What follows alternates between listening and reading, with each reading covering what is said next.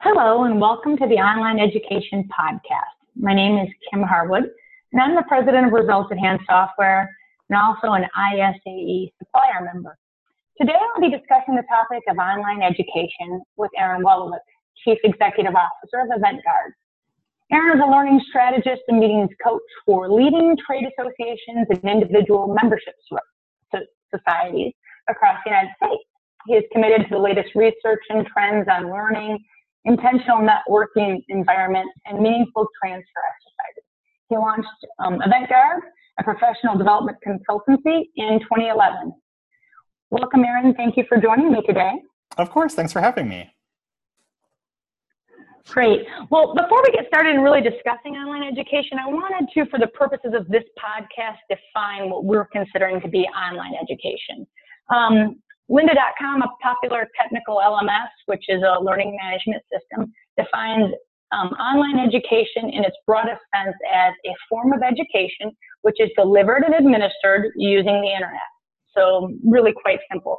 Um, there are numerous mediums and platforms you can use to deliver education online. They can be social, video. Um, you can even use your AMS or LMS system, webinars, mobile applications. Um, all of these um, opportunities, or all these are opportunities to basically deliver educational content over the internet. And that's really what we're going to consider um, online education for this podcast, something very broad in that sense. Does that make sense, Aaron? Yeah, no, I, I love that definition uh, because I think it's broad and I think that it opens us up to a range of online education platforms. I think uh, as we were preparing for this podcast, just thinking about um, the simplest of forms, thinking about maybe um, an, an, online um, video or an online post, even that you might share in a social network, all the way up through something much more sophisticated uh, that might be implemented and launched via an LMS. And so we're really talking about the full spectrum here and would encourage uh, our listeners to think about online education from whichever point uh, they're at. And so, if they're at sort of uh, a, a, more entry level, basic understanding or application of on, online education, great. I think much of what we'll talk about here today applies to you, and and all the way through kind of that uh, more sophisticated. Um, more robust online education environment as well. I think much of this applies to you as well. And so I think that uh, we'll be meeting you where you're at today and would invite you to think about uh, both our, our, your questions really and my answers in terms of um, the context of your own association education program um, and thinking about how you can apply some of these uh, ideas, tips, tricks within the context of your own environment. Gotcha. Okay, that makes sense. Um, so when you start to think about online education, uh, how do you think it's affecting the uh, association's educational program overall, Aaron? Yeah, and I, I was thinking about this from two main perspectives. I think first from the association perspective, and second, really from the member perspective. And so let me start with the association perspective. And for me, thinking about online education and how it's really affecting associations, is in portfolio management. I oftentimes invite associations to think about their education portfolio in its simplest forms as three buckets. And certainly you could create more buckets, but I like to start at least with these three. And those are sort of those live face to face programs. Um, secondly, those sort of online education programs, which we're talking about now. And then thirdly, the other resources that educate members, but which may not always traditionally be thought of or considered educational assets. These are things like websites and blog posts and newsletters uh, and magazines and the like. Uh, and so, if you sort of break down association education into these three buckets. They together comprise the association's education portfolio. And I think the important trend here is to consider what uh, online education looks like within the context of that portfolio, whether you know it's simple or whether it's more robust. It should be it should offer some component um, within that sort of three legged stool or three bucket approach. Uh, and beyond that, I would invite sort of listeners to think about how online education then fits into the segments of their target audiences. Um, we like I like to think about target audiences in two main ways. The first is through functional areas, and so thinking about functionally the roles that your members serve um, and how online education might serve those members uh, in their development of knowledge, skills, and abilities in a, in a functional way.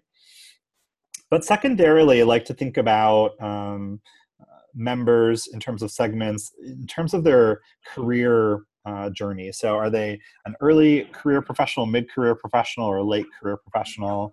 Uh, and ensuring that there are appropriate online opportunities for folks at each point along that journey as well. And so, from the from the association perspective, I think that online education is an important part of the overall portfolio.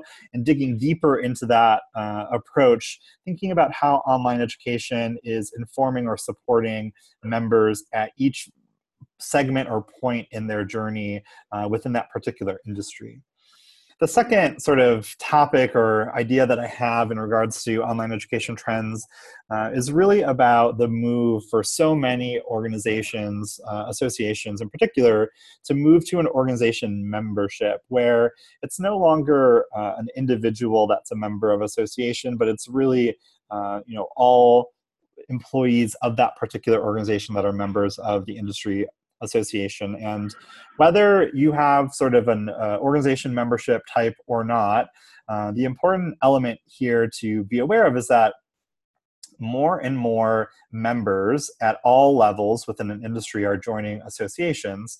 Um, and we have to be mindful of how those members are gaining access to education. And so, if you do have an organization membership type need to have uh, opportunity educational opportunities for people at every uh, at every point of membership. And so if an organization membership has incentivized uh, much m- many more entry level or mid-career professionals to join the industry association having appropriate online education opportunities to meet their needs is an important consideration because oftentimes these are the members who don't have a lot of extra access to personal or professional monies to travel to, to register for, uh, to participate in industry events. And so, having an alternative that's online in nature that can be accessed virtually anywhere um, in the country or around the world is an important um, sort of access point to knowledge, skills, and abilities for maybe those new members or to those members who traditionally haven't necessarily been serviced mm-hmm. by their professional association. Okay.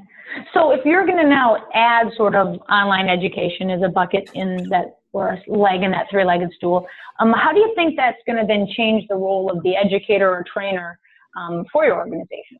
Well, you know, I think that our associations are interesting um, petri dishes for education. I think that, you know, um, oftentimes our associations are relying on the skills and expertise of longtime industry experts to deliver knowledge and education to our members and and so they're experts in the industry not necessarily experts in education itself and oftentimes in the classroom, uh, any sort of deficiencies in education delivery may be masked by um, learners who are sophisticated, who are supporting conversation, who are weighing in with examples, etc. Um, but often that doesn't translate to an online education environment, meaning much more of the responsibility or weight falls on the educator than maybe the learners or the participants. And so, uh, really, a different skill set is needed um, when we think about both the design and delivery of online educational experiences. You know are we using video? Are we using chat? Are we you know how do, how is the technology going to integrate with uh, maybe a slide deck or uh, polling or whatever it is? Are there going to be breakout sessions and the complexity that that offers? Um, are we going to invite people to participate via chat? Or are they going to have uh, opportunities to report out and speak on the line or whatever it is um, the, certainly the technology itself is a help to support uh, quality education delivered in an online environment, uh, but also it can be um, difficult or challenging for the speaker or um, subject matter expert who doesn't have experience um, in that format. Really, um, the simple recording of face to face learning or educational programs, then uh, regurgitated in an online environment, is equally ineffective in delivering really high quality education. Um, if we're if you know side by side if we have the same content um, but are delivering either one course in uh, a face-to-face environment and the other course in an online environment those two courses should look different to support learners in a different way because in one environment we have the opportunity to engage with them face-to-face in a classroom and in, in the other environment we don't.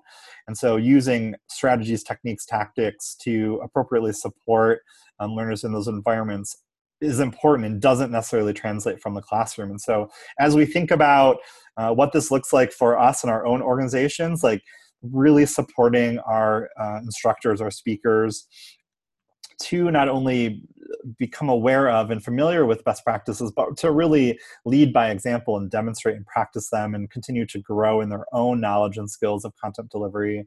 Um, and it's not a simple process, but it's not impossible, certainly. Well, so it sounds like there's, you know, a little bit more work to it than when you start to go ahead and add the, the third leg with online education. But there must be, you know, a lot of benefits to incorporating online education to a, successful education program. Do you, do you have some thoughts on the benefits? Of online education? Yeah, I mean, I think that there's a, a lot of benefits. I think that um, you know it's important to consider um, the sort of just-in-time nature that online education can afford. There are some some statistics around just-in-time learning. Uh, oftentimes, millennials are picked on for leveraging YouTube videos, sort of when they need to learn something that they may not necessarily go to a classroom or they may not take a class online or whatever it is, but they sort of um, look up look on YouTube how to set up something as simple as a grill, right? And so you get the you get the grill, you get the instructions uh, but you know, the millennial, the savvy millennial, and you know, a lot of others too. But the savvy millennial knows that if they search on YouTube, they can probably find somebody putting it together. And in all reality, it probably will be easier to follow that than oftentimes the instructions that were provided within the grill itself. And so I do think that online education provides uh, the flexibility of our associations to deliver just in time knowledge and information to our members, and that should not be underestimated. I think additionally, um, you know, as we think about our education portfolios, I often like to talk about or raise this issue of threaded content. What I mean by threaded content is as you look at your maybe three different buckets of face to face learning, online education, and other resources like website and newsletter and whatnot, is to not reinvent the wheel for every bucket, but really to provide similar um, and content that builds on itself within multiple avenues or multiple platforms. And so in in this sort of in this way online education provides us great opportunity to thread content between maybe a conference and uh, a magazine article and maybe a five minute recorded session um, there's this really cool sort of concept that I've been seeing more and more in the association space and elsewhere where uh, we're delivering content to our members in chunks.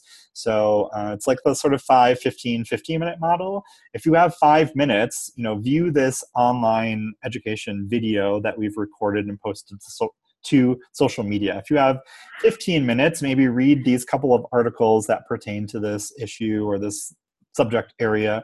And if you have 15 minutes, like uh, log into our LMS and you know see the whole recorded module on this topic. And they're not the same; they just build on each other. Um, and I like this idea of using online education to support this 5, 15, 15 minute model um, to deliver education not just not only just in time, but also um, to the depth level that our members are looking for.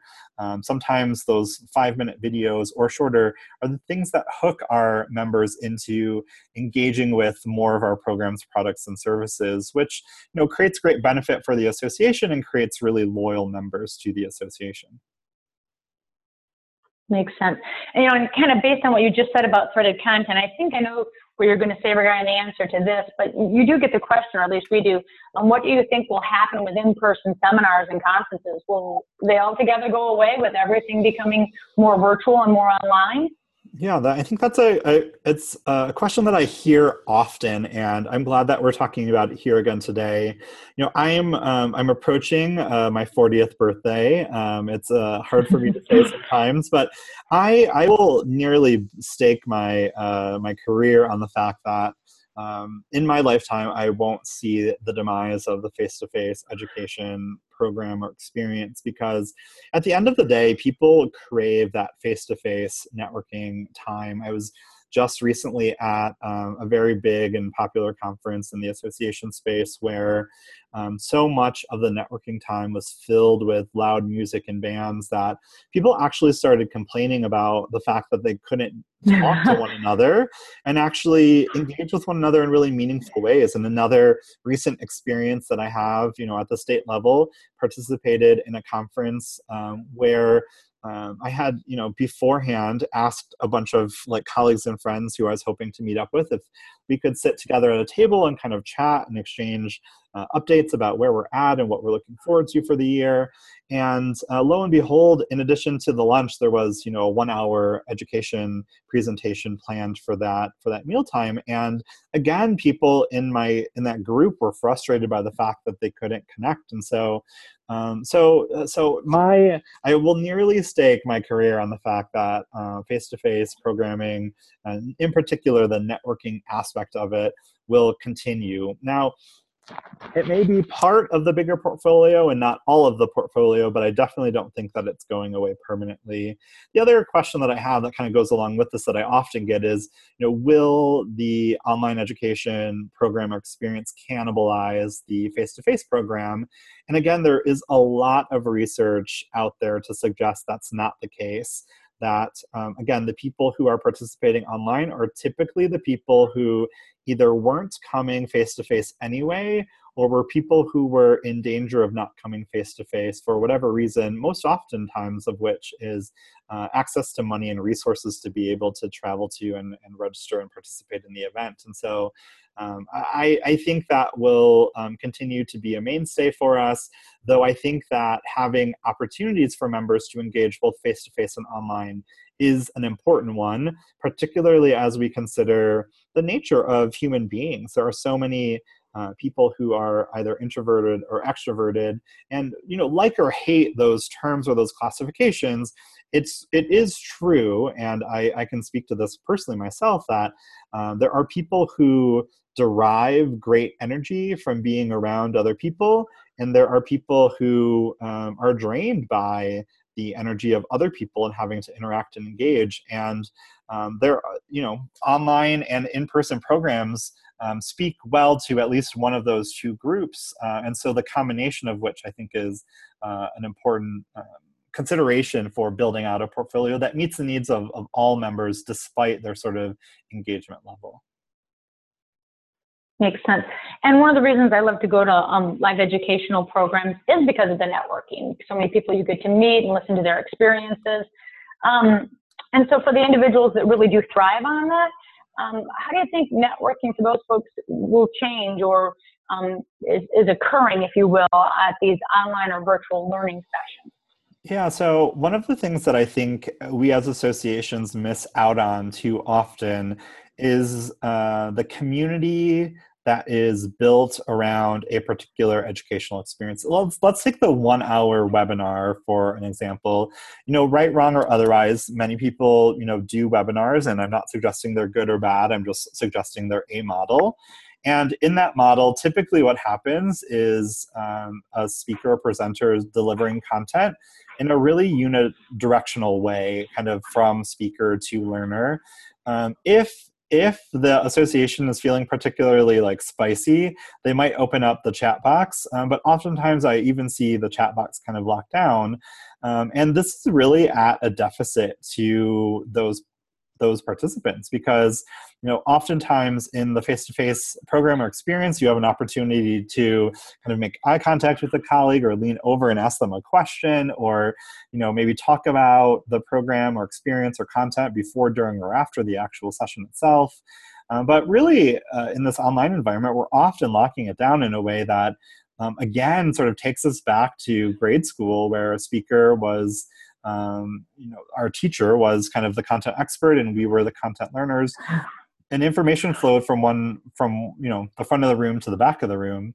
But really in this online environment what i'm suggesting in terms of creating networking opportunities is to um, open up and not be afraid of things like chat boxes, um, not be afraid of things like online communities. Whether you have an LMS and you can create online communities embedded around a specific subject area, um, or if you're just simply creating a Facebook or LinkedIn community where people can chat about you know things before, during, and after the program.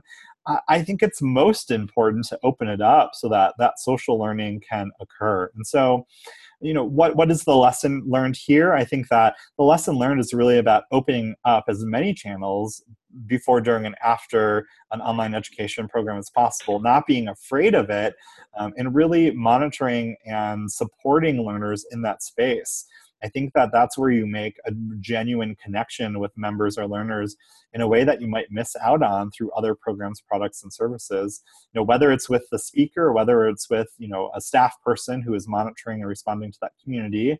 Um, I don't think you know here we follow best practice PR um, uh, ideas or ideologies where it's not like we're deleting comments that seem out of line or aren't correct or whatever, but that we're proactively responding and engaging with participants um, in an effective way, both with them and between them. Um, should you know should something appropriate or inappropriate arise, uh, but really allowing that communication to thrive because in many cases that's where the true learning is happening. It's not necessarily um, through the dissemination of knowledge or content from the speaker. Okay. Yeah, now that makes sense, and it kind of brings up to me the whole idea of we're talking about online education, and you brought up, up a couple of technology tools, LMS, webinars, that sort of thing. I kind of wanted to jump in and interject some information. I found um, an interesting study by um, Tagoras. Uh, it basically did a study of association leaders, specifically those associations that are utilizing technology to either enhance or enable their learning. So basically, associations that are out there that are practicing online education in the broad sense that we're talking about it here. And one of the things that they learned was 90% of those that do practice online education utilize webinars and webcasts. I know you just mentioned, you know, it, it can be locked down, it's not always as interactive, but I think one of the reasons that they use it is it's really low cost and it's very low risk. I mean, you can use Zoom. We're using Zoom right now to record this. You can use GoToMeeting though. Those are some really easy ways to go ahead and build um, a webinar, either for a recast or or um, or even live. So those are some good options, and I think that's one of the options that people start out with possibly. And then the second most um, popular uh, tool, if you will, or technology tool that they noted in their study was um, an LMS software. 66.9% of folks last year um, that they were, were studying or reviewed actually utilized an LMS. And, and that's great. Of course, an LMS can be quite complex. They can create and manage your, your educational tracks, allow for self-paced learning, um, and allow you to track registered users through their whole sort of course um, experience, which is really great. But kind of unlike the webinar, one of the issues with this is while they're low risk, they can be really expensive and complex to um, create and, and, integrate with other other software systems. So um, certainly LMS are on the rise, but they're still um, not the predominant source of, of online education. Uh, again, using webinars, and then also almost 50% of those organizations that they surveyed utilize um, M-learning or creating educational content um, for a mobile device so it's easy to access and review on mobile. Um, I know a significant number are moving there. The study even suggested that um, while over half are already using mobile, 25.7% of those um, in the study were going to this year in 2018 utilize mobile in some form on their online education program. So certainly a movement there. And if you think about it, you can kind of, for example, you can have a mobile um, event app for your live conference, and you can extend that app or a membership communication app to support your, your learning initiatives kind of throughout the year.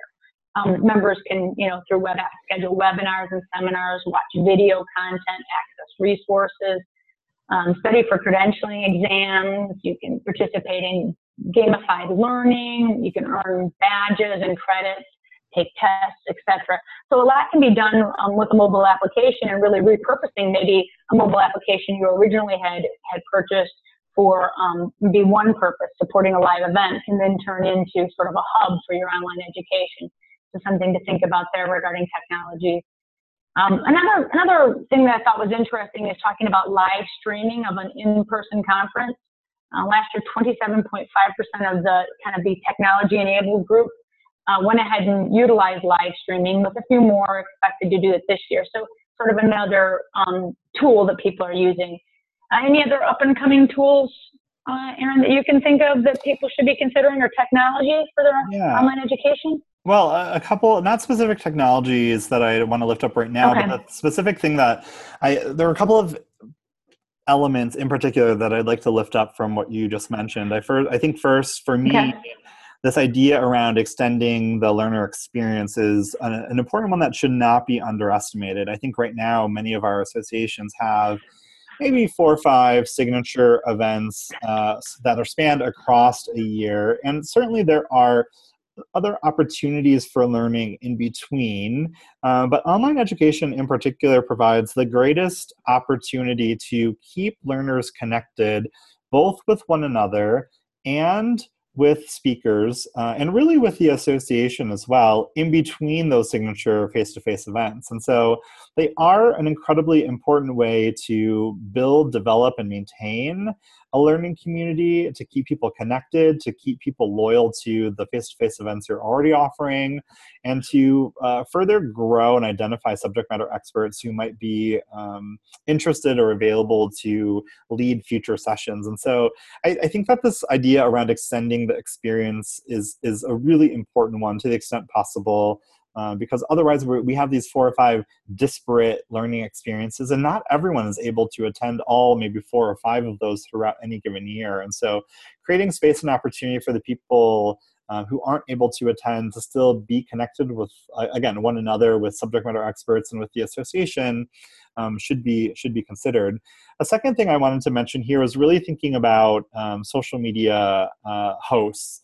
Now, whether you're live streaming or whether you are offering some sort of social learning or whether you have uh, recorded modules that are being delivered in an LMS, whatever the platform, I would invite us to think about um, sort of what we're seeing present in popular culture today. Uh, I don't watch a lot of TV, but I do watch, uh, for some reason, a lot of these like sort of reality shows where, um, you know, the TV show, the program hosts, or whatever are engaging directly with audience, either for voting or, um, you know, oftentimes even actors are engaging with uh, viewers uh, when shows are being uh, actually viewed on TV.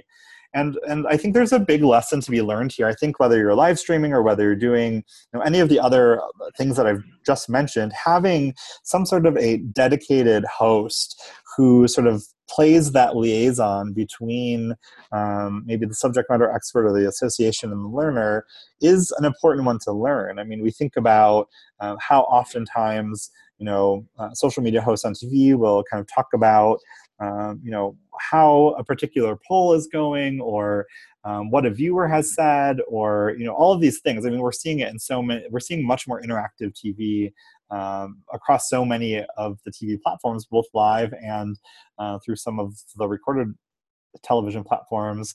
Um, i think there's a lesson to be learned here that you know it isn't just about allowing our maybe offsite members access to the learning but really engaging them in a meaningful way so that their experience is just as valuable as it would have been if they had participated live. And so thinking about what that host looks like or what that experience looks like to uh, really engage those learners in a meaningful way uh, that we may not otherwise have have been able to do or haven't really considered in the past. And then the last thing that I really wanted to mention here uh, was I think you shared, Kim, lots of great statistics around um, the learning platforms and the education technology that associations are using. Um, and I think that there is no, for me, there's no right or wrong answer here. It's really about what are the needs uh, what are the learning needs of your particular audience and so you know we should always be um, goal focused um, we should build education that members need um, and want not necessarily what's easy for us to deliver and package uh, being mindful of not only the skills and expertise of our subject matter experts in that journey, but also the skills and expertise of our learners. And can they engage in the education technology?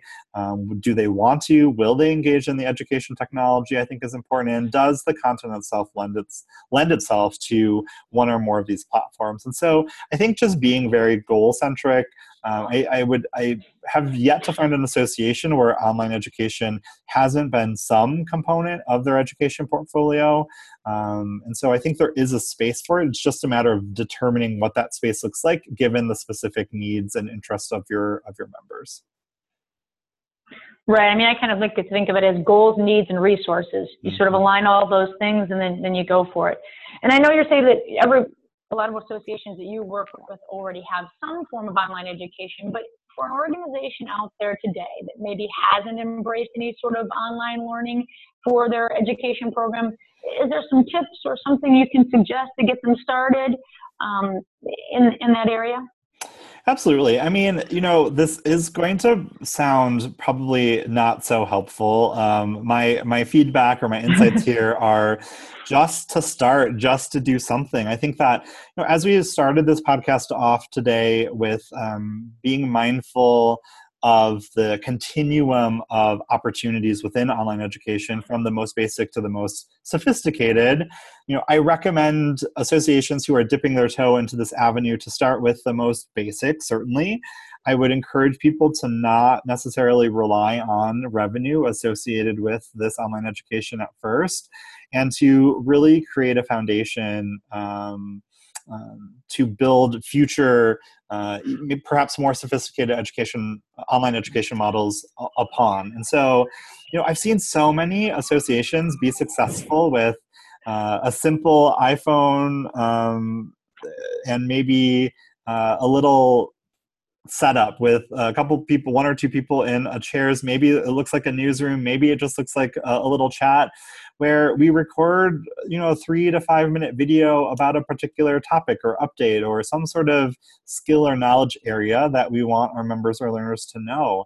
I don't think that online education has to always be this like full on, full blown educational experience. It certainly can be. And if your members respond well to sort of um, that entry point, um, then certainly move in that direction. But you know, starting simple, I think, is the way to go.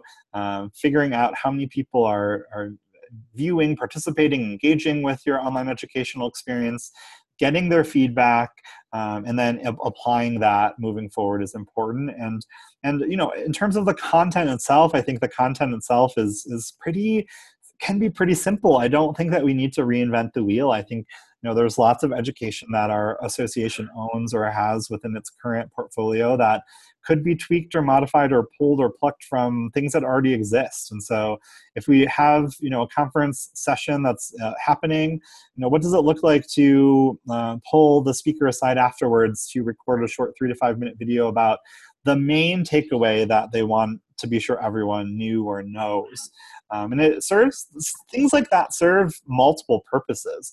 It serves to help reinforce the education that maybe people attended live and in person at maybe an online uh, experience or program, but it also means that we engage with our uh, our other audience, our online audience, or the audience that was unable to travel and participate in the event in a new and exciting way. And so, uh, I don't think that you know, in terms of technology, it doesn't have to be state of the art.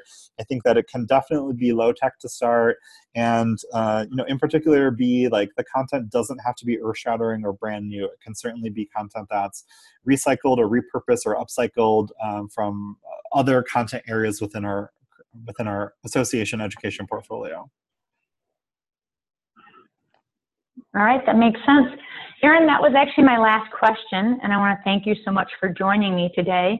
And I also want to thank those who are listening. We hope you found this podcast beneficial regarding um, online education, and have a great day.